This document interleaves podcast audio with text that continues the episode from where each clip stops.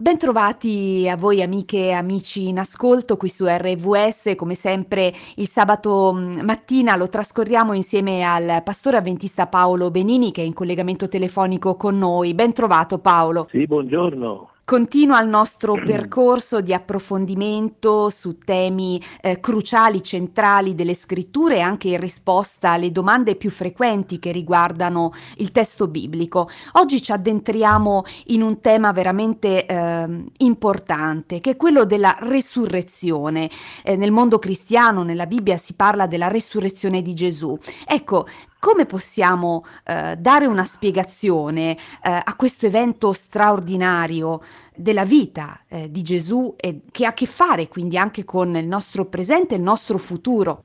Eh, ho letto un articolo qualche settimana fa che diceva è un'idea scandalosa e inconcepibile nel contesto del tempo in cui gli eventi si sono prodotti, sia dal mondo giudaico che dal mondo greco, che erano le due culture imperanti principali nella zona degli eventi della vita di Gesù. Per cui parlare della resurrezione significa entrare nell'ambito di un tema che va al di là della logica umana e al contempo che dà le risposte più importanti ai più importanti quesiti sull'esistenza. Che la resurrezione entra in, eh, in connessione, in dibattito, in dialogo con la, la, la, questione fondamentale della nostra vita, che è la morte. Ed ecco che entra quindi nella nostra vita individuale come tema. La risurrezione va a smantellare l'invincibilità della morte e evidentemente entra proprio nel merito del problema della vita, del problema numero uno. Basti pensare che sempre nei secoli l'uomo ha cercato di darsi delle risposte a questo tema della vita e della morte e, e le risposte le ha trovate nell'ambito della filosofia. Ecco, allora la risurrezione in quale categoria, per così dire, entra? Come spiegarla razionalmente? La risurrezione è un atto che non è filosofico, che non è neanche teologico, è un fatto e come tale va preso così com'è. Poi dopo possiamo argomentare se il fatto è successo o meno. Infatti il grande problema che i primi cristiani si sono posti era l'obiezione alla resurrezione, perché non è un fatto che è facile argomentare, eh, anche perché nel corso dei secoli c'è stato un altro argomento estremamente importante, che, un'altra risposta che gli uomini sono dati in rapporto al problema della vita, che è quello dell'immortalità dell'anima, cioè di qualcosa che in noi va oltre la vita, che ci, assia, ci, ci, apre la porta che va in una dimensione di miglior vita. La risurrezione non ha, non ha questo impatto che ha avuto la teologia, la dottrina, la filosofia dell'immortalità dell'anima, che è accettata pressoché da tutti, da credenti e non, da cristiani e, e musulmani, e buddisti, e induisti, e, e atei anche, perché il problema dell'ateismo non è sulla vita, è sull'esistenza di Dio. Qui non si entra in discussione sull'esistenza di Dio, ma su, sul problema fondamentale dell'esistenza umana. Una delle domande principali che si pone l'uomo eh, da sempre e che eh, ha a che fare con il futuro, che cosa c'è dopo, dopo la morte. Se Gesù sia risorto, viene a dare quindi una risposta al grande enigma della vita e della morte. Allora io penso che sia importante oggi che ne parliamo un attimino con noi due per dare ai nostri ascoltatori qualche stimolo, qualche spunto di riflessione e li metta in condizione di porsi davanti a questo evento e cercare di eh, dare a questo evento una base di credibilità credibilità, questa è una parola eh, chiave che eh, percorrerà eh, la nostra discussione eh, nei prossimi minuti, un po' di musica e poi ritorniamo su questo tema della resurrezione di Gesù. A fra poco. E ancora un buon sabato qui su RVS Accendi la Speranza, io sono Veronica Addazio, qui con noi in collegamento il pastore avventista Paolo Benini, con il quale ormai eh, lo saprete stiamo compiendo un itinerario, eh, un viaggio mh, di scoperta e anche di risposta eh, alle domande più frequenti eh, che riguardano il testo biblico. Eh, oggi stiamo eh, approfondendo il tema della resurrezione. Poco fa, pochi istanti istanti fa abbiamo ascoltato come eh, in realtà ci siano stati e ci siano ancora molti detrattori persone che non credono a questo evento, a questo fatto che poi è il fondamento mh, della fede cristiana e che ci riguarda eh, tutti perché risponde anche a una domanda esistenziale dell'essere umano, eh, che cosa c'è dopo la morte, eh, qual è eh, il mio futuro, il futuro del genere umano. Quindi mh, è un tema, quello della resurrezione, che entra davvero nel vivo della, eh, dell'esistenza di ciascuno di noi e eh, con Paolo stiamo cercando di capire anche le argomentazioni eh, a favore di questo fatto che appunto è la risurrezione. Chiaramente c'è una componente importante, fondamentale, che è quella della, della fede. Paolo, eh, che cosa possiamo eh, aggiungere a questo proposito? È, è un fatto che, cioè, che una persona sia malata e poi guarisce è una cosa, che una persona creda che dopo la morte vada da un'altra parte, ha accompagnato per millenni le convinzioni umane.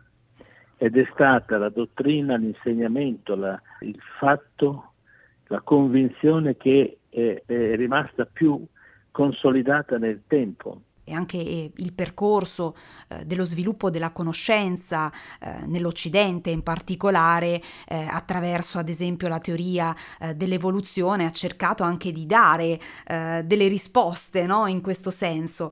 Il contesto in cui la teoria dell'evoluzione si è sviluppata è il contesto in cui sorgono anche il marxismo, sorge anche la, il nichilismo. Ehm, pochi anni dopo Nietzsche scrive Dio è morto eh, dove nasce il positivismo, cioè tutte teorie che davano risposta ai problemi della vita dicendo che non si doveva risalire a un Dio per, dare, per avere queste risposte. La resurrezione non ha avuto un movimento di pensiero che l'ha portata alla ribalta come ha portato alla ribalta il tema della, della, non esistenza di Dio. Il cristianesimo invece ha questo come assioma centrale. Il fatto della resurrezione è stato discusso molto, molto, molto frequentemente sempre, in particolare negli ultimi 40 anni.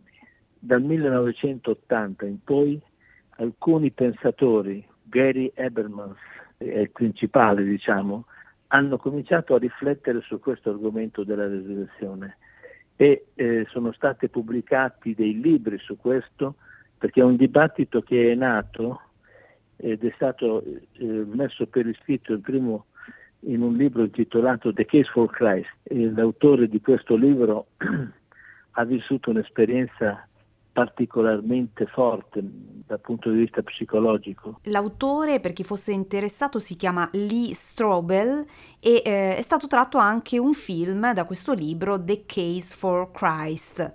Eh, Lee Strobel lavorava come giornalista giuridico di uno dei più importanti giornali americani, la Tribuna di Chicago. Un giorno il direttore del giornale le chiede di fare un'inchiesta su Gesù, un'inchiesta su Gesù che doveva diventare una serie di articoli da pubblicare sulla Tribuna di Chicago.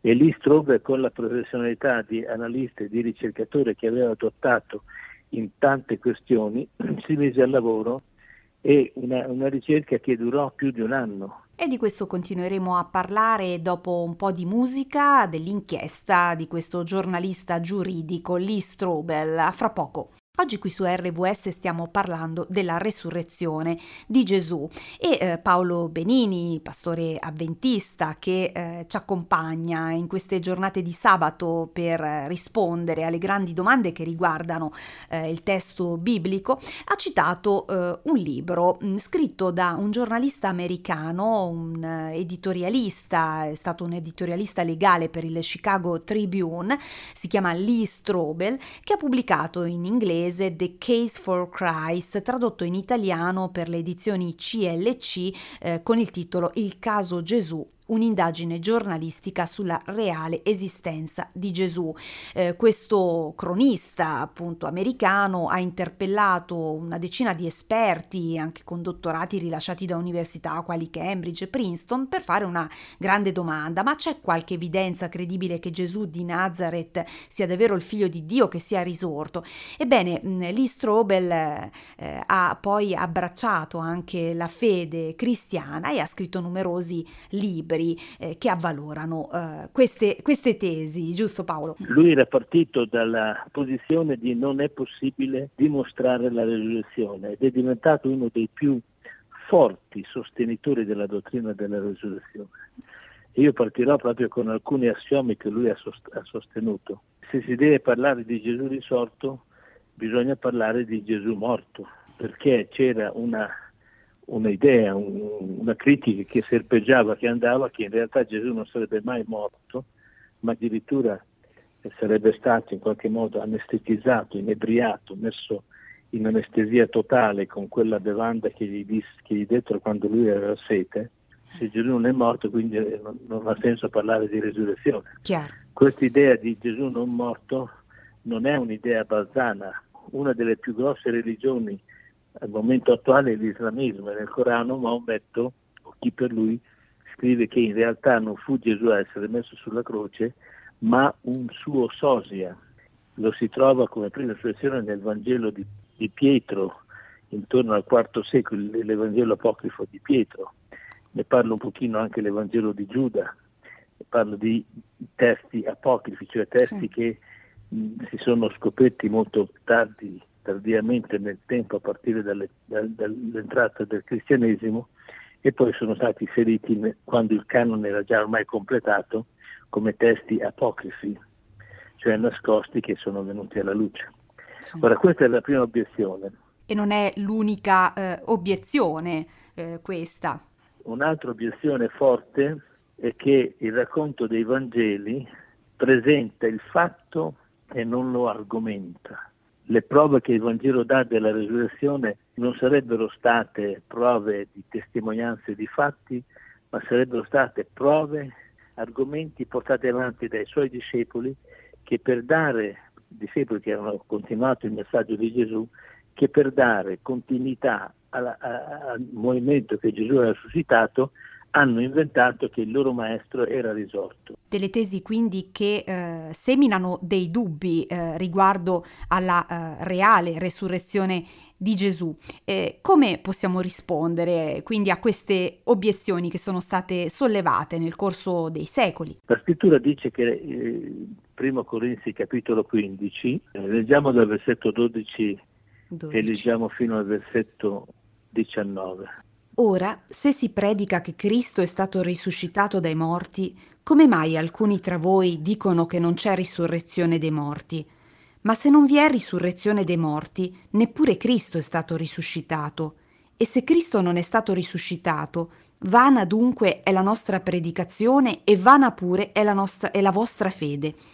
Noi siamo anche trovati falsi testimoni di Dio, poiché abbiamo testimoniato di Dio che Egli ha risuscitato il Cristo, il quale Egli non ha risuscitato, se è vero che i morti non risuscitano. Difatti, se i morti non risuscitano, neppure Cristo è stato risuscitato. E se Cristo non è stato risuscitato, vana è la vostra fede, voi siete ancora nei vostri peccati. Anche quelli che sono morti in ecco Cristo qua. sono dunque periti questo testo ci testimonia come il dibattito sulla resurrezione non è soltanto un dibattito recente, è un dibattito sin dai primi tempi. Ecco Paolo, un dibattito che ha eh, delle radici antiche e proprio l'Apostolo Paolo eh, in prima Corinzi ce lo ricorda, ce lo riporta. Eh, ascoltiamo un po' di musica e poi ripartiamo da qui su RWS.